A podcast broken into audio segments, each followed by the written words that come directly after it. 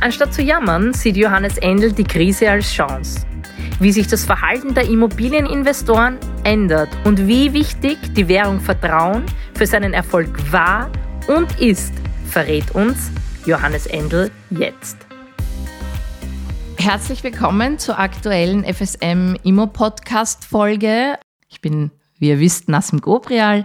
Links von mir sitzt wie immer mein charmanter Co-Moderator Benny Stockert. Hallo lieber Benny. Hallo Nassim. Und ich freue mich ganz besonders. Heute haben wir Johannes Endel bei uns zu Besuch. Äh, hallo lieber Johannes, herzlich willkommen in unserem Podcast. Hallo, danke für die Einladung. Lieber Johannes, du bist äh, 2002 in die ÖRA-Gruppe eingetreten. 2011 wurdest du ähm, in den Vorstand berufen und verantwortest dort jetzt äh, den Bereich Immobilienvermittlung und Personal, wenn ich das jetzt richtig recherchiert habe.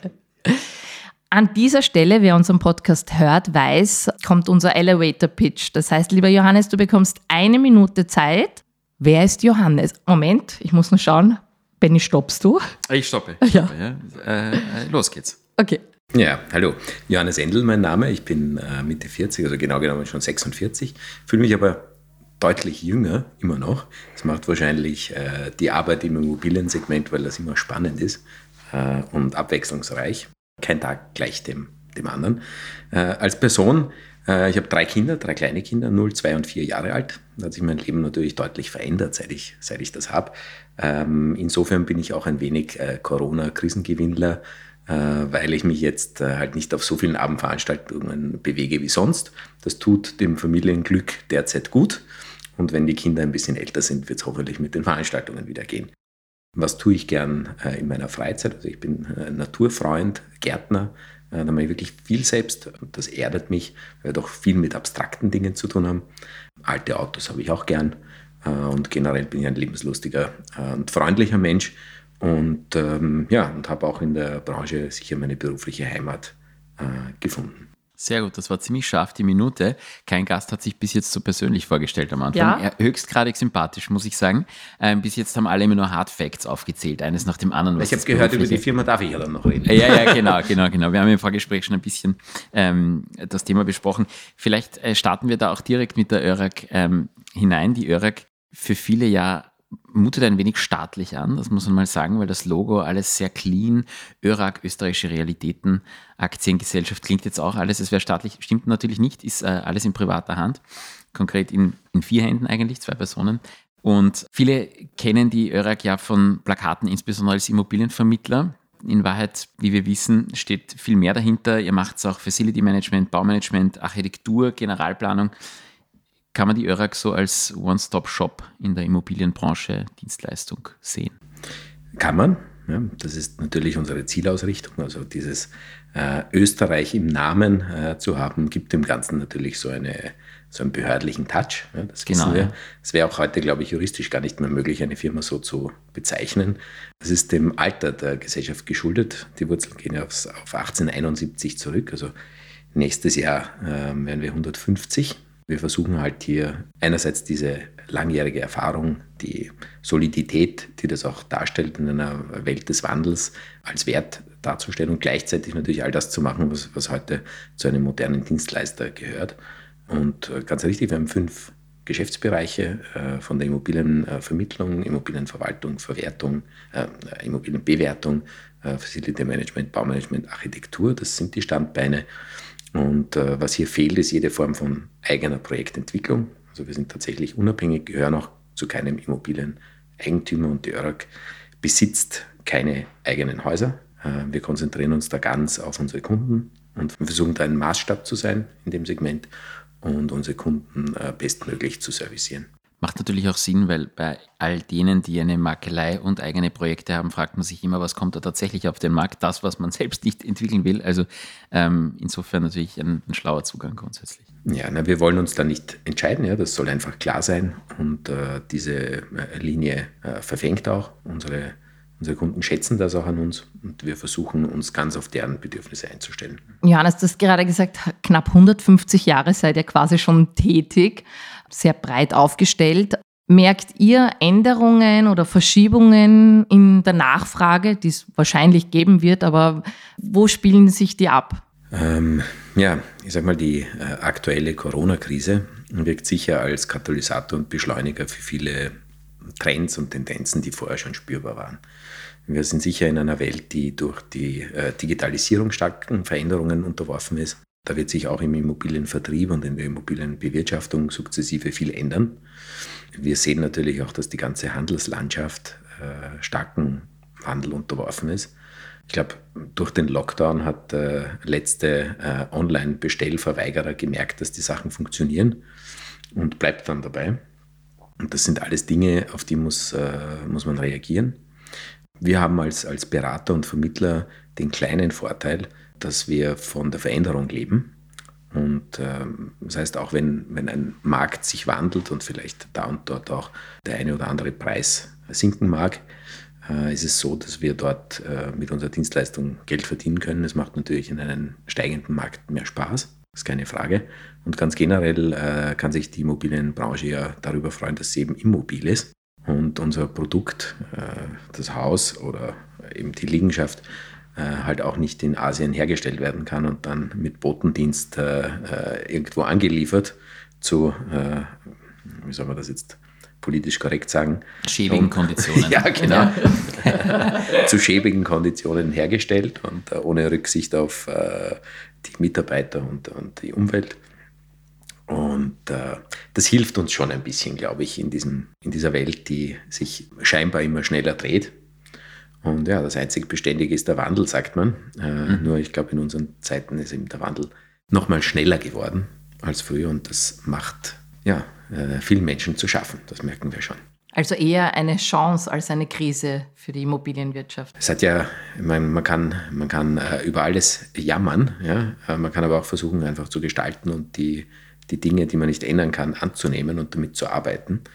Das ist ein, ein Aufruf, der, sage ich mal, uns, die wir das können, leichter fällt als vielleicht einem ähm, Barbesitzer oder Gastronomen, der jetzt nicht aufsperren darf oder einem Händler, der, dem die Touristen fehlen, das ist mir schon bewusst. Aber nichtsdestotrotz, es hat keinen Sinn, es anders zu sehen.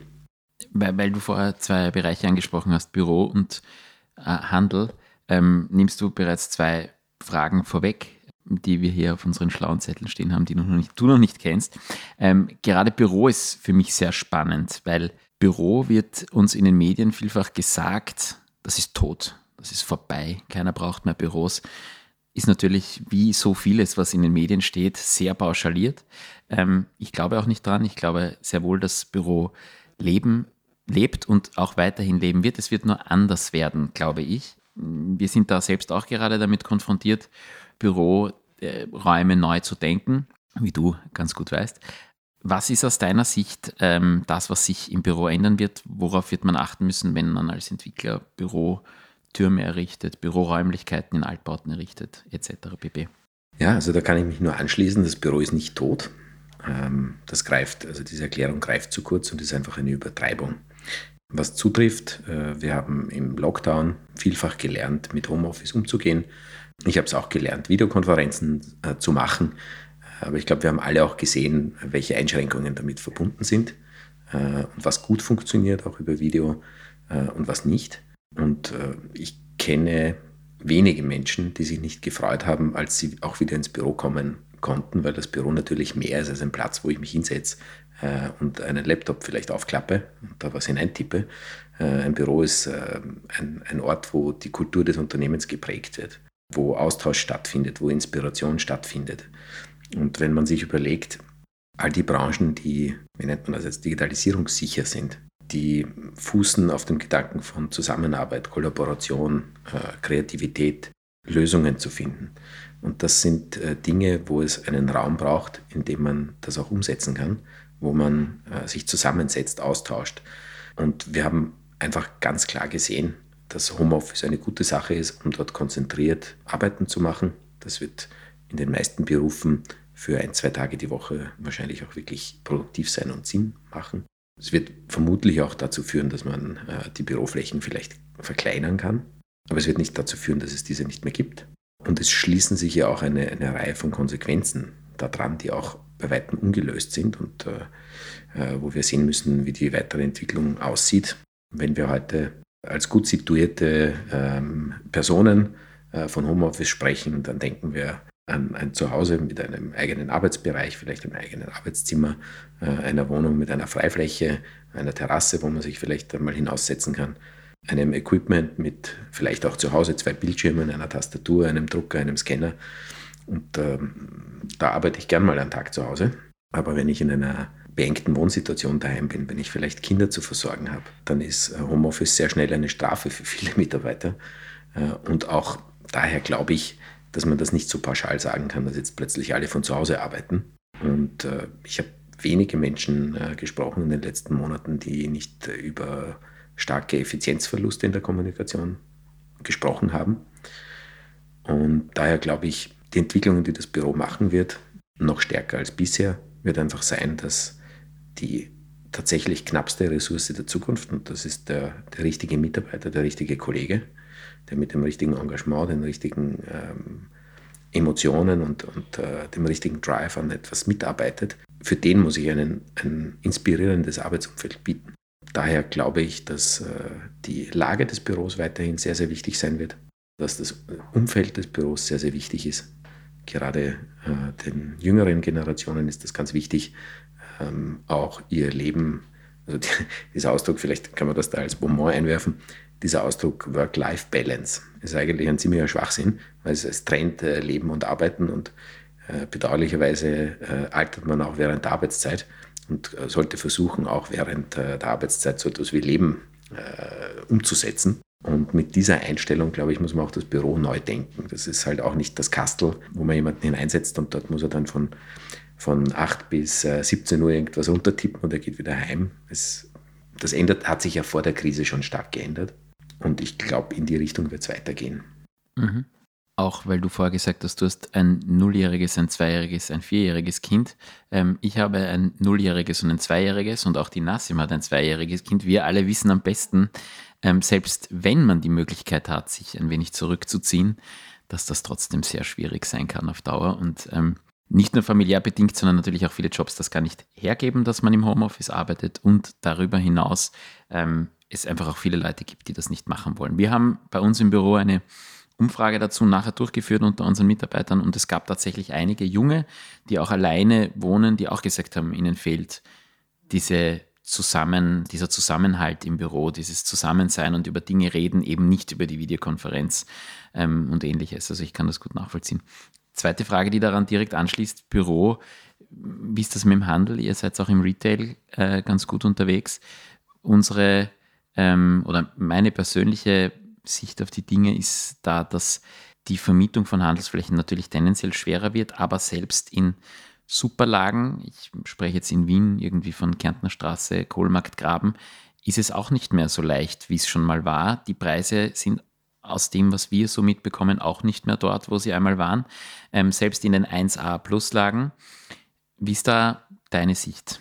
Ja, also ich glaube, die Situation bietet hier Retailern, die ein tragfähiges Geschäftsmodell haben, äh, die Möglichkeit, jetzt äh, ihre Standortstrategie zu optimieren und sich vielleicht Standorte zu sichern, die in den, sage ich mal, Boomjahren einfach nie verfügbar geworden wären. Es stimmt, dass der Handel natürlich am meisten hier betroffen ist äh, von der aktuellen Krise. Wenn man hört, dass die Stadthotellerie teilweise Einbrüche auf 15 Prozent, 10 Prozent, 20 Prozent hat, also all diese Zahlen habe ich schon gehört, von Hotelbetreibern. Ähm, wenn man jetzt davon ausgeht, dass halt am Graben und am Kohlmarkt der durchschnittliche Konsument äh, nicht aus Wien kommt, sondern da eben eine sehr spezielle internationale Klientel einen Hauptteil der Kunden ausgemacht hat, ist klar, dass das Jahr 2020 als ein, ein wirklich schwarzes oder eigentlich tiefrotes wahrscheinlich in die, in die Geschichte dieses Unternehmens eingehen wird. Ähm, letztlich wird die Frage sein, wie lange begleitet uns diese Krise? Wann wird es ein Medikament, eine Impfung geben? Wenn man nicht Lust hat, sich äh, Desinfektionsmittel spritzen zu lassen äh, oder äh, experimentelle, ja, also brauchen wir nicht weiter ausführen. Ausflüge aus dem Spital zu machen, nach genau. einem Tag aus dem Spital zu fliehen. Ja. Genau, ein, sehr, ein gekonnter, ein gekonnter äh, Werbeauf, also Wahlkampfauftritt, das mhm, Ganze. Fantastisch. Ja. Aber irgendwann wird diese Krise natürlich auch vorbei sein. Wir werden lernen, mit der Situation umzugehen. Aber da ist, Entschuldige, da muss ich kurz einhaken. Ähm, ja, die Krise wird vorbei sein, aber äh, Studien, relevante Studien von großen Beratungsunternehmen sagen, Bekleidung zum Beispiel, Einbrüche von, ich habe es jetzt äh, nicht 30, 40 Prozent dauerhaft. Das heißt, diese Branche und gerade diese Branche im Retail ist ja das, was wir, also diese, wenn man so will, die Fetzenhändler in der Innenstadt sind ja mannigfaltig und ganz stark vertreten. Ich, ich, ich glaube, dass es da wirklich Einschnitte geben wird und dass die Leute Flächen reduzieren und äh, e-, egal wie das dann läuft, das wird nicht mehr so leicht zu vermieten sein, auch nach der Krise. Ja, also wir haben ja vorhin über, über äh, Kohlmarkt, äh, Graben, Kärntner Straße gesprochen. Also jedenfalls das Goldene U mhm. muss man hier ein bisschen differenziert sehen, weil ich glaube nicht, dass äh, der Luxusimmobilienmarkt, äh, der Luxusmodemarkt äh, und generell der Luxusgütermarkt langfristig leiden wird. Wir sehen das ja jetzt auch, die, die Menschen, äh, die von der Krise unbeeinflusst sind, und dazu zählen einfach überwiegend äh, Personen, die wirklich über viel Geld äh, verfügen, die sind tendenziell durch die Krise nicht ärmer geworden die werden auch weiterhin gerne reisen und konsumieren und werden diese Güter einkaufen. Das heißt, an diesen wirklichen Top 1a äh, Prime-Lagen oder wie auch immer man sie nennt, äh, da wird es Verschiebungen geben. Ähm, da wird vielleicht der ein oder andere Mietzins, äh, der vor ein, zwei, drei Jahren möglich war, vielleicht jetzt mal nicht erzielbar sein. Aber ich glaube, dass dieser internationale Jet-Set, Tourismus, Handelskreis, dass das wiederkommen wird. Und dort glaube ich, dass der Einbruch nicht so stark ist. Ich bin aber ganz bei dir, ja. was äh, generell den Textilhandel betrifft, der vor der Krise auch schon teilweise kein Geld mehr verdient hat, äh, wo man einfach gesehen hat, es gibt ständig neue Konzepte. Der Konsument äh, möchte ständig Neues. Die, die Mode muss immer günstiger werden. Äh, der Onlinehandel drängt massivst äh, in dieses Metier hinein. Und irgendwann hat halt jeder so viel gewandt, dass er auch die Lust verliert, da jetzt noch, noch mehr und noch mehr und noch mehr zu konsumieren. Das geht ja hin bis zu den Billigtextilhändlern, wo dann T-Shirts um, um zwei Euro verkauft werden und man möchte gar nicht nachdenken, unter welchen Bedingungen. Also wenn, wenn so etwas zukünftig nicht mehr möglich sein wird, äh, dann ähm, ein Teil von mir freut sich darüber. Ja, die Welt hat sicher nicht ähm, verloren, wenn, ja. wenn, das so ist. Ja. Äh, und äh, wenn auf einer globalen Sicht gesehen die Ausbeutung, die Umweltverschmutzung, die mit solchen äh, Extremen einhergeht, das ist ja gut, wenn dieser Wandel da ist. Es stimmt natürlich, manche Einkaufslagen, Einkaufsstraßen werden, werden eben viel, viel stärker betroffen sein. Ich glaube, das echte Luxussegment wird relativ wenig langfristig einbrechen. Das Klientel dort ist auch nicht so betroffen wie viele andere der Handel in dem Segment, wo wir halt äh, den Durchschnittskonsumenten bedienen. Und das wird von vielen Faktoren abhängen, wann und wie stark der sich erholen kann, weil die mittelfristigen und langfristigen Auswirkungen der Krise, nämlich in wirtschaftlicher Hinsicht, ja noch nicht ganz abschätzbar sind. Da gibt es ja die unterschiedlichsten Meinungen dazu. Wenn wir jetzt einfach sehen, dass die Konkursanmeldefrist ja verlängert wurde, um zu vermeiden, dass in diesem Jahr einfach Insolvenzen schon schlagend werden, sehr stark. Das könnte wieder verlängert werden. Banken werden irgendwann beginnen, ihre Risiken dann stärker zu beurteilen und zu sehen. Und äh, am Ende des Tages wird das dann zu, zu einem Anstieg der Konkurse führen, zu einem Anstieg der Arbeitslosigkeit. Und äh, damit wird selbstverständlich die Konsumneigung nachlassen. Und das wird eine große Herausforderung an vielen Standorten sein. Was tun mit diesen Geschäftsflächen? Was kommt dort hinein? Vor allem, wenn man jetzt auf diese Fetzengeschäftel, wie der Benny sie nennt, äh, geht. Also ähm, ich möchte jetzt nicht, äh, Marken dürfen wir bei uns nennen, weil wir machen die Regeln des Podcasts. Also wenn wir jetzt ähm, H&M hat ja extrem viele Stores ähm, zugesperrt und die haben ja riesige Flächen. Ja? Also vor allem nämlich was tun, da werden, wird ja nicht ein kleines süßes Fetzengeschäft leer, sondern da werden ja, wie viel Quadratmeter hat so ein riesig. Ja? Wer kommt da rein? Was, was passiert da? Ja? Ja, das stimmt. Da gibt es sicherlich auch noch nicht die Antwort im, in der Lade. Wenn wir die hätten, glaube ich, dürfte ich eh nicht hier setzen, sondern wir müssten versuchen, das, äh, versuchen, das unter die Leute zu bringen mhm. äh, und das verkaufen. Nein. Aber es wird, es wird sich aus diesen, äh, aus diesen Themen werden sich Möglichkeiten entwickeln. Davon bin ich überzeugt. In mancher Lage wird vielleicht auch das Stichwort ähm, Handwerk, Reparaturcafés, ich weiß, das sind jetzt, die füllen keinen H&M, das ist mir völlig bewusst. Mhm. Aber es wird so sein, dass auch nach äh, der Krise äh, die Ballungszentren, die urbanen Räume die sein werden, wo ein Großteil der Aktivität in wirtschaftlicher, politischer und kultureller Hinsicht stattfinden. Die Menschen werden hier leben und arbeiten wollen und sie werden hier auch konsumieren. Und der Klimawandel ist noch nicht so weit gediehen, äh, dass wir nicht mehr auf Gebäude angewiesen wären. Also werden wir diese Aktivitäten auch in, in Räumen äh, überwiegend ausüben.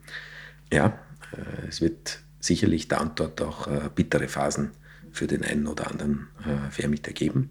Details, glaube ich, da bräuchte man die Kristallkugel, die habe ich auch nicht. Dritter Punkt, äh, auch dazu, immer wieder liest man und merkt man auch, dass sich das Verhalten der Immobilieninvestoren momentan stark ändert, äh, aufgrund geänderter Assetklassen. Wie gesagt, diese ganzen Bereiche, jeder hat dazu ein bisschen eine andere Meinung. Ich habe das Gefühl, eh wie du vorher auch gesagt hast, viele Leute haben viel Cash, ziehen das aus den Finanzmärkten, aus welchen Motiven auch immer, und warten eigentlich auf den großen Bruch, warten auf diese Insolvenzen, die es der Reihe nach geben wird, die Unternehmen betreffen, die dann auch Liegenschaften haben. Da wird womöglich viel da sein. Siehst du das ähnlich oder hast du da persönliche Erfahrungen mit äh, Investoren, die bei euch im Hintergrund stehen? Wie, wie ist da deine Meinung? Also diese Hoffnung gab es schon 2008 nach, nach Lehman.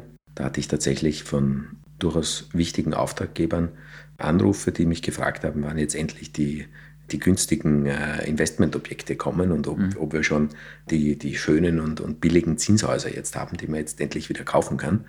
Nachdem Gut, dass sie, du anrufst, ja, habe ich. Äh, genau, genau, einen ganzen Packen. Ja. Also wir wissen, wir wissen gar nicht, wem wir das verkaufen sollen. Ja. Und äh, damals äh, war es ja auch schon so, dass der Immobilienboom von 2003, 2004 weg, äh, wo die Preise einfach äh, laufend stark gestiegen sind, schon damals, dazu geführt haben, dass viele, gerade auch Stiftungen, uns schon 2008 gesagt haben, die Preise können nicht weiter steigen, äh, weil die Renditen so niedrig sind, dass wir damit kein Geld mehr verdienen, wenn wir ehrlich rechnen und nur noch über Substanzwertsteigerungen das darstellen können, vielfach.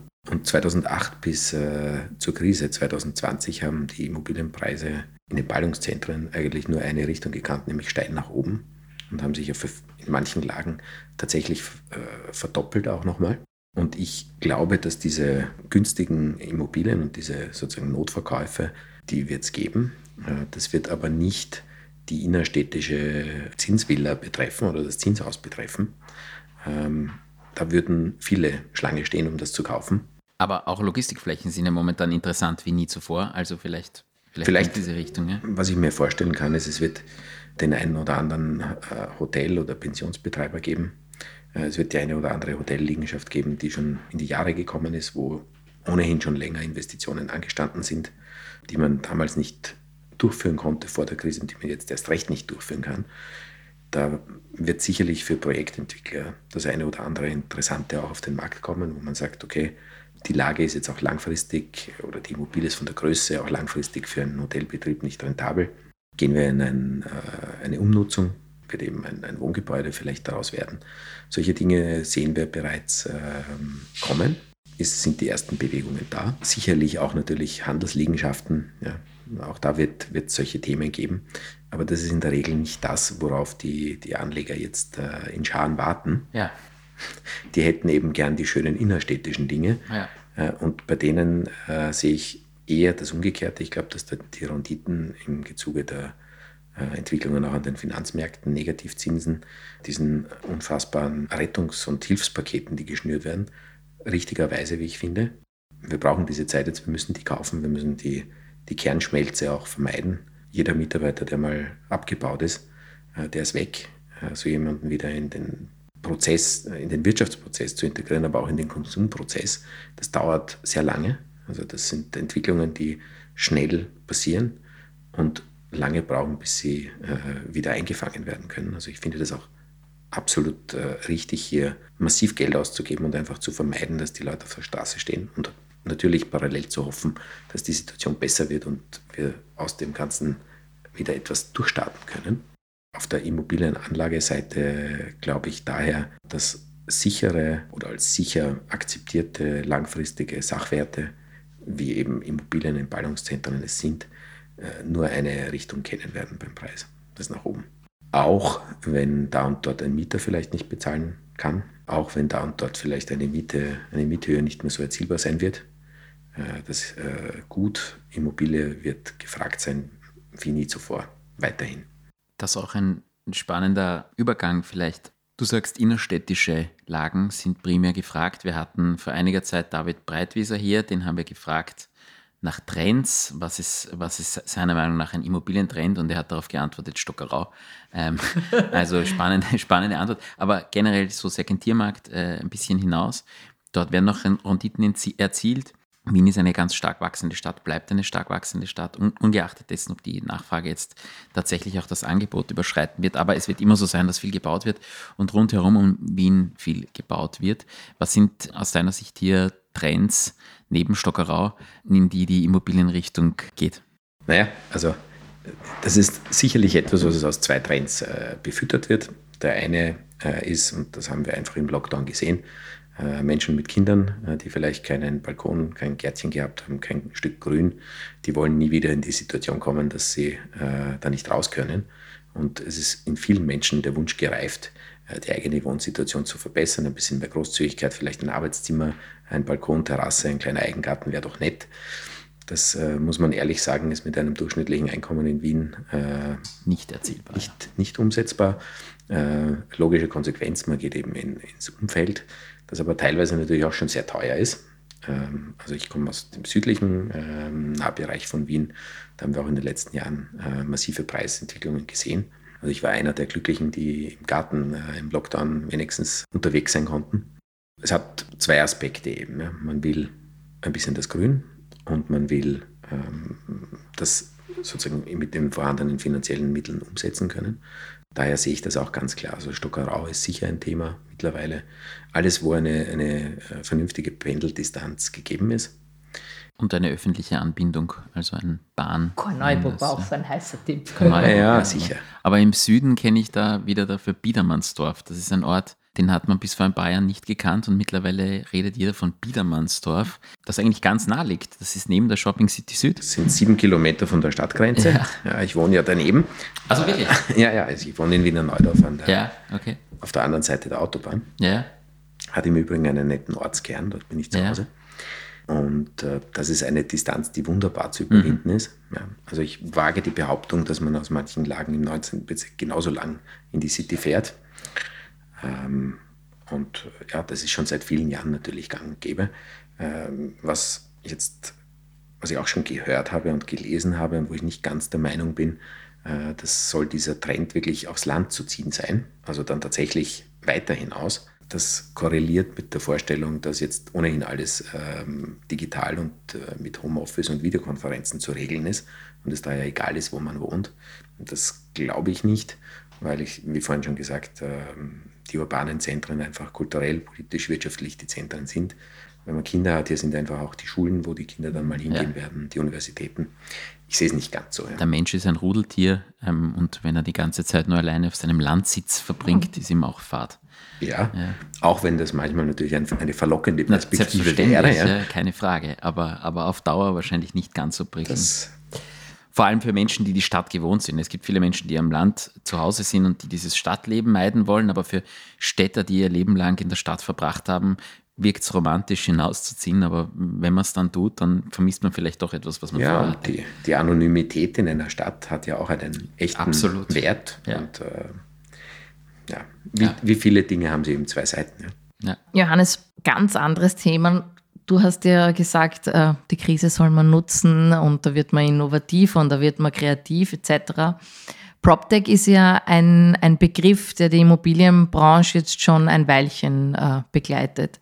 Glaubst du, dass ähm, Unternehmen aus diesen Bereichen jetzt doch mal einen, einen Mega-Drive bekommen und da nochmal anziehen, weil die Nachfrage jetzt einfach sich da auch extrem verändert hat? Ich glaube schon, dass, äh, dass auch hier äh, die Überlegungen, äh, Effizienzsteigerungen umzusetzen, zu schauen, wie stelle ich mich wirtschaftlich äh, kostengünstig auf, auch in der Immobilienbranche schlagend werden.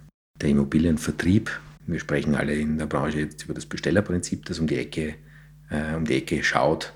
Äh, mal sehen, wie es dann ausformuliert sein das wird. Ganz spannend, ja. ja. und da wird es wohl so sein, dass äh, gewisse Marktsegmente sehr stark digitalisiert werden müssen. Äh, Soweit sind wir, da ist die Branche noch nicht so weit. Es wird eben wie in vielen anderen ähm, Branchen auch sein, es wird äh, Budget geben und es wird Premium geben. Also das, davon bin ich überzeugt. Das wird auch im Immobilienvertrieb passieren. Und es ist ganz klar, heute macht jeder sein Telebanking von zu Hause, freut sich, dass er das am Samstag um 23 Uhr machen kann.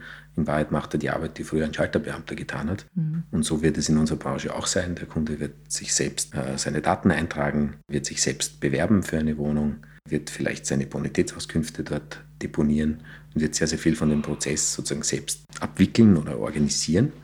Und dann werden ihm eben diverse Besichtigungsfenster vermutlich vorgeschlagen und da wird er sich die Immobilie dann ansehen können. Und mehr Service wird es dann halt nicht geben und das ist für ein standardisiertes Produkt ähm, eine Ein- oder Zwei-Zimmer-Wohnung, äh, sage ich mal, in einem neu geschaffenen Wohngebiet, wird das auch adäquat sein.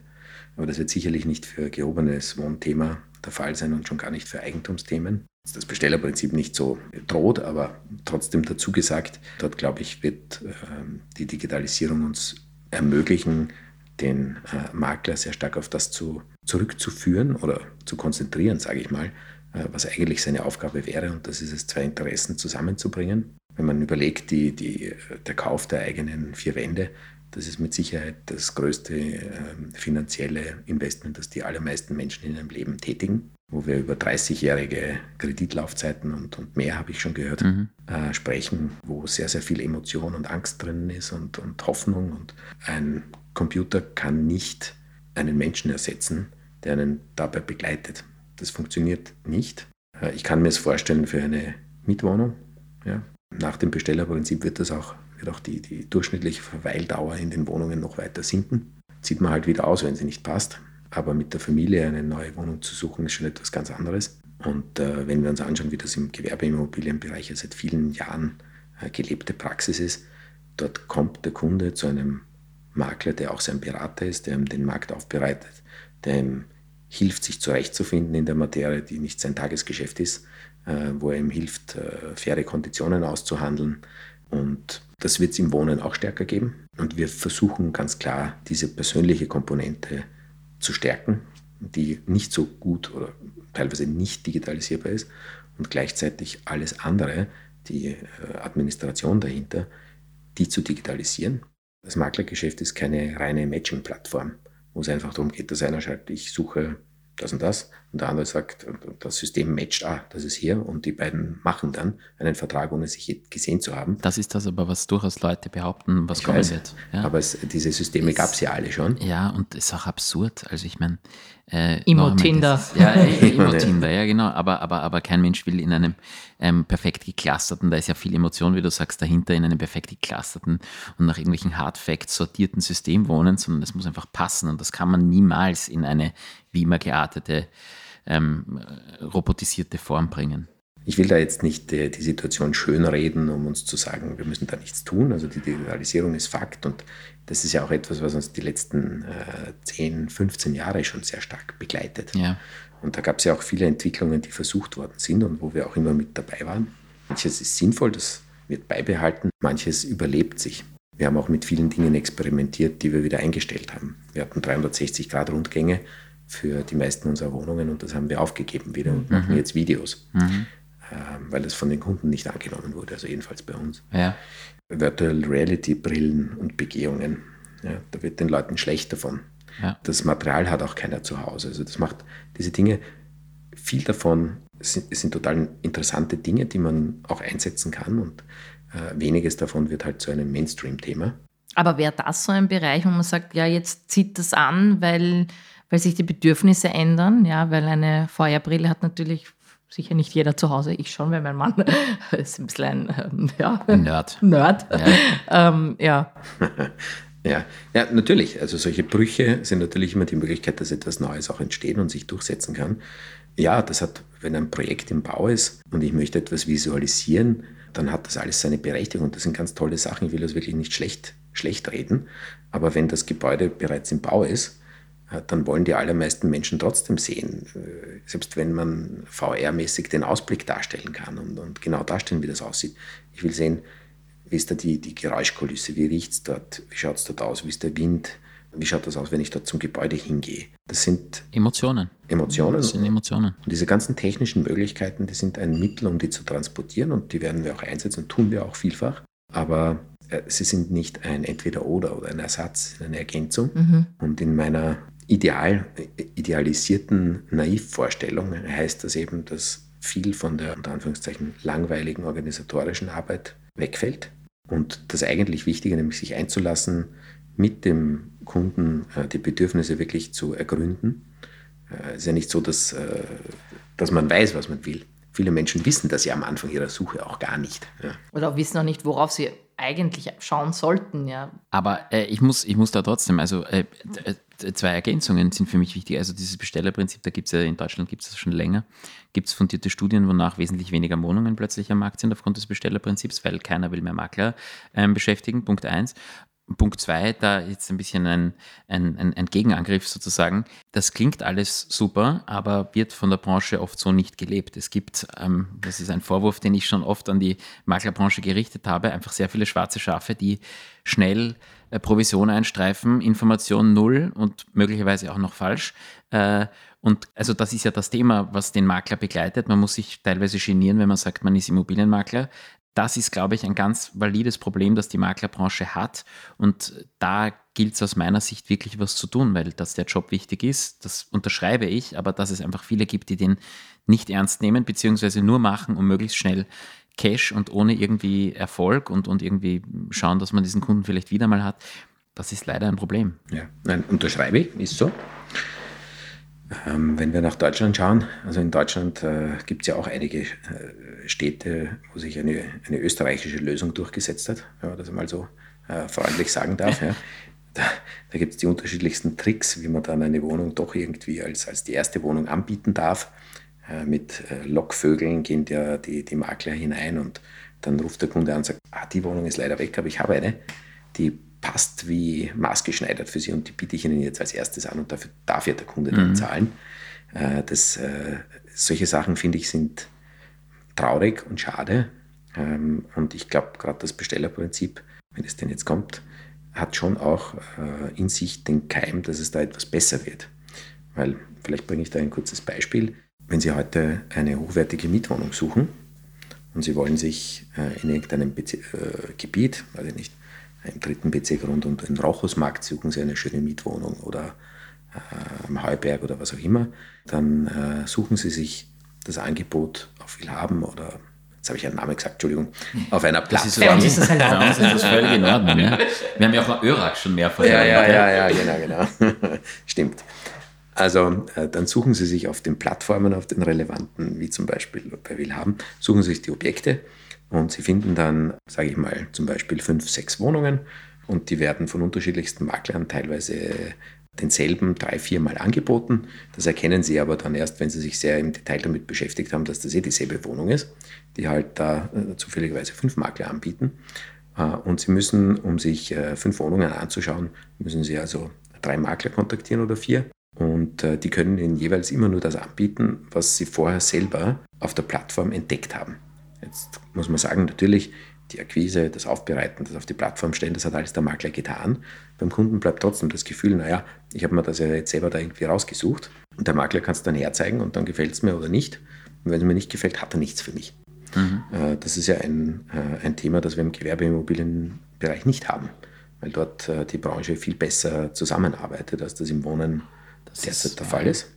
Und wir auch professioneller ist, muss man auch sagen. Also die dort tätigen Makler sind weitaus professioneller, also wenn man das jetzt so pauschal betrachten kann, aber ich würde sagen, diese pauschale Betrachtungsweise ist da durchaus zulässig, dass das im Wohnungsmarkt der Fall ist. Pauschaliert wird das so sein. Ja? Äh, und äh, wir könnten, und da ist das Bestellerprinzip zumindest ein Anlass, in diese Richtung stärker zu gehen, da könnten wir uns doch als Branche auch auf unsere äh, Stärke, nämlich die unter Anführungszeichen guten Marktplayer, könnten sich hier noch stärker zusammentun. Die Initiativen sind ja da.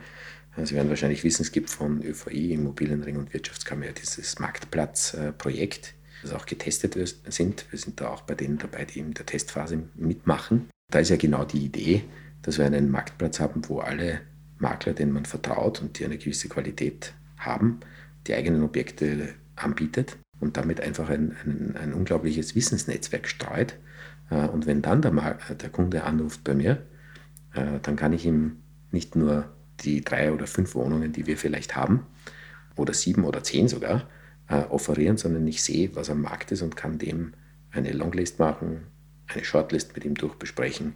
Ich kann ihn beraten, ich kann die Vor- und Nachteile mit ihm abwägen. Also all das, was im Gewerbebereich funktioniert. Und das muss man sagen, war vorher äh, schwer möglich. Es wird auch zukünftig äh, sicher nur ab einer gewissen, sage ich mal, Preiskategorie möglich sein und Sinn machen. Aber das könnte etwas sein, was, was, was wirklich gut funktioniert, zumal äh, ich hoffe, dass das System in Österreich nicht so kommen wird wie in Deutschland.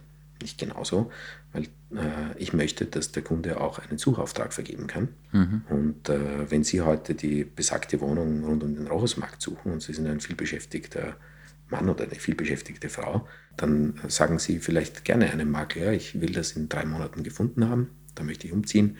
Äh, ich beauftrage dich damit, das zu suchen und du screenst mir den Markt. Und äh, das ist ja derzeit nicht äh, marktüblich. Derzeit äh, kontaktieren die Kunden, ähm, die schreiben in der Nacht an 27 Maklern irgendeine Anfrage. Zum Schluss kennt sich kein Mensch mehr aus. Die schauen sich die Wohnung, dieselbe Wohnung zweimal mit unterschiedlichen Maklern an und und und. Und da geht dann das Gefühl für die wirkliche Dienstleistung auch total verloren beim Kunden. Der spürt das dann nicht so. Ich glaube, das ist einfach eine Chance. Mhm. Und für diese Dienstleistung würden viele Kunden sehr gerne bezahlen. Eine Illusion, die man allerdings natürlich all denen nehmen muss, die glauben, mit dem Bestellerprinzip die Kosten für die Mieter gesenkt zu haben. Der Vertrieb findet den äh, Weg in den Preis des Produkts. Alles andere äh, wäre die klassische provisionsfreie Bauträgerwohnung, die 3% mehr kostet Irgend als die daneben, wo die Provision zu zahlen ist. Ja. Irgendwo sind die Kosten drin. Na, selbstverständlich. Ja. Und äh, da ist natürlich das, das Problem. Ist politisch halt ein wunderbares Mittel, um ein bisschen. Budgetneutral, nämlich. Ja, genau. Und, äh, da wären wir wieder bei der Politik. ja, ja. ja. Also, so häufig dort. Schade finde ich es eben bei den Altbauten. Da tut sich natürlich der Vermieter schwer und ich befürchte, es wird dazu führen, dass noch mehr Altbauwohnungen vom Mietmarkt verschwinden werden. Ja, damit gibt es die halt für die Mieternehmer. Ist leider eher ein Schuss ins Knie der Interessen der Mieter dann. Mhm. Aber nur, dass das ausgesprochen ist, ich bin wirklich für, für faire und, und äh, faire Gesetze und auch für Mieterschutz. Mhm. Ich komme aus eher einfacheren Verhältnissen äh, und, und weiß, dass, dass das wichtig ist. Aber das, was da passiert, ist nicht zum Schutz der Mieter gedacht. Ja, und ähm, einfach wie vieles, was nach Mieterschutz klingt, ist dann, geht dann in die falsche Richtung, wenn ich mir überlege, dass ich einen Mieter, der sich äh, absolut nicht wohlfeil verhält, nicht wohl verhält, eigentlich de facto, wenn einen unbefristeten Vertrag nie wieder aus der Wohnung herausbekommt, ähm, weil einfach die Judikatur hier so in eine falsche, aus meiner Sicht, Richtung geht. Man könnte, glaube ich, im Mietrecht, aber jetzt kommen wir schon wieder dorthin, wo wir jedes Mal sind, Nassim, ähm, wirklich vieles ändern, ja. ähm, vieles ändern zum Wohle von Vermieter und Mieter und die Dinge auch leichter machen, weil, sind wir uns ehrlich, wer kennt sich denn da noch wirklich aus, ähm, was Sache ist? Und ähm, das, so soll es nicht sein. Transparenz ist ganz wichtig und für die Berater ist, ist es schon transparent. Gut. Natürlich, weil, wir verdienen alle äh, großartig Geld, aber wem, wem nützt denn das? Ja? Stimmt, also, das stimmt. Global das gesehen stimmt das, ja. Also ich sage scherzhaft zu den Kollegen immer, seid froh, dass es kompliziert ist. Ja. Ähm, aber wer will schon einfache Steuergesetze oder einfache äh, Wohngesetze, aber de facto. Die Steuererklärung, die auf einen Deckel passt. Genau, die klassische. Gehört, ja. ja. Äh, ja, mir muss immer noch meine Frau helfen dabei. Ja, ja die hilft mir nicht, aber mein Steuerberater dafür umso mehr. Der kostet dafür wieder viel Geld. Vielleicht zum Abschluss, weil wir sind schon ähm, gut, gut in der Zeit vorangeschritten.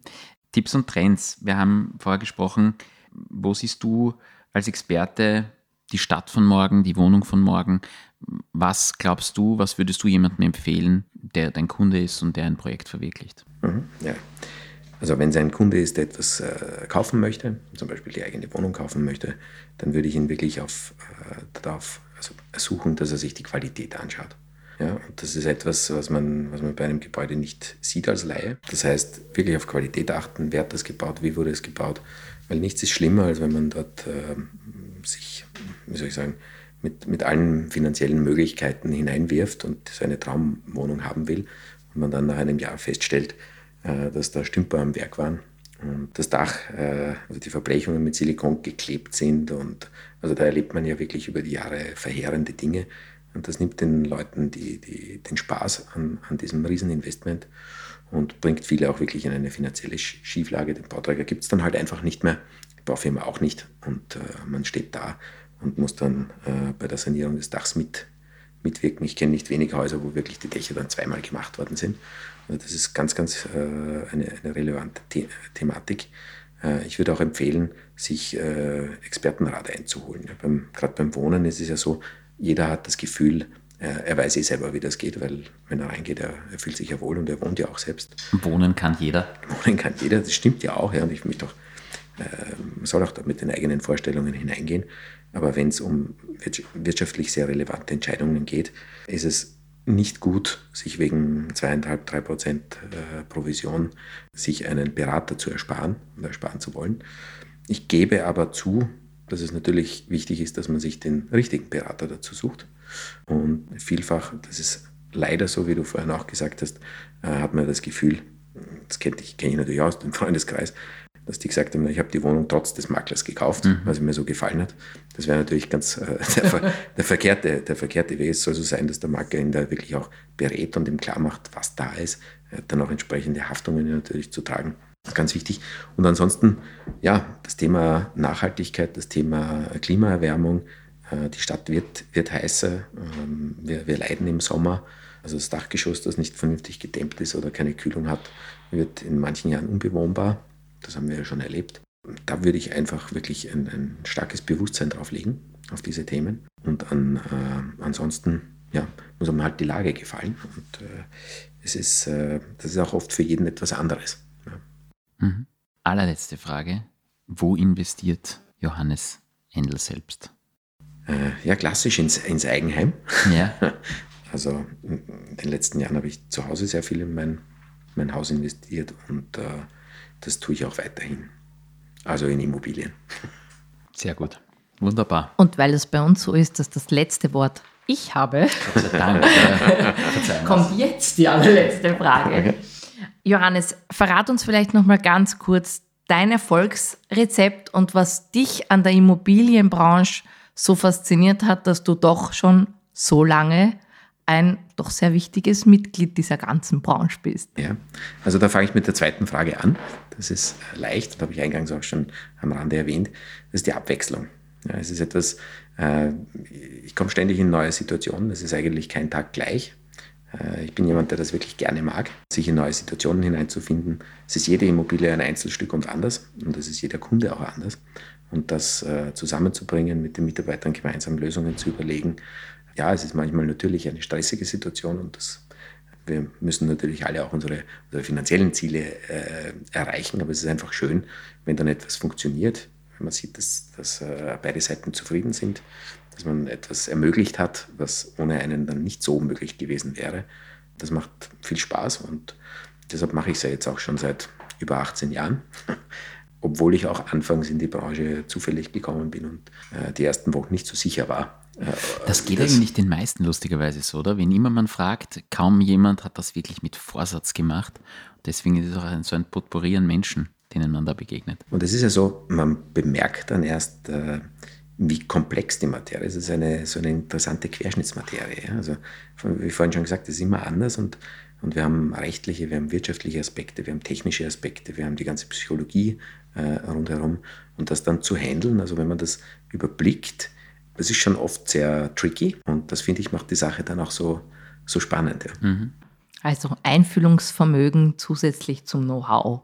Ja, das gehört auf jeden Fall dazu. Also rein mit Know-how, glaube ich, äh, geht im Vertrieb dann auch nichts. Ja.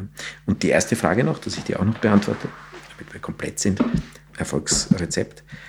Ich glaube, dass die wenigsten Dinge ein, ein Sprint sind, sondern ich glaube daran, dass äh, wirtschaftlicher Erfolg eher wie ein Marathonlauf ist. Etwas, was man kontinuierlich tut.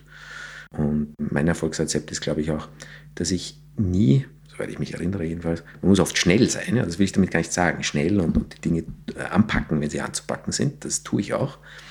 Aber es ist, glaube ich, auch eine, eine, eine Zuverlässigkeit und einfach ein, ein Partner sein, der, der konstruktiv mitarbeitet. Und äh, wenn man das eine Zeit lang gemacht hat, dann kommt wahnsinnig viel zurück. Und daher mein Tipp, also das, was nicht reproduzierbar ist und was Zeit braucht, um zu wachsen, ist Vertrauen. Und Vertrauen ist letztlich auch in der Wirtschaft die wichtigste Währung. Und äh, ja, das ist, ähm, ja, das ist mein Tipp. Verhaltet euch vertrauenswürdig. Ein Gut schönes so. Schlusswort. Sehr schönes Schlusswort. Johannes, es hat sehr viel Spaß gemacht. Vielen Dank. Danke, mir Ja, auch und danke von für meiner die Seite, aber Einladung. Nassim, du hast das Schlusswort. Ich habe es genossen. Danke. Danke. Danke.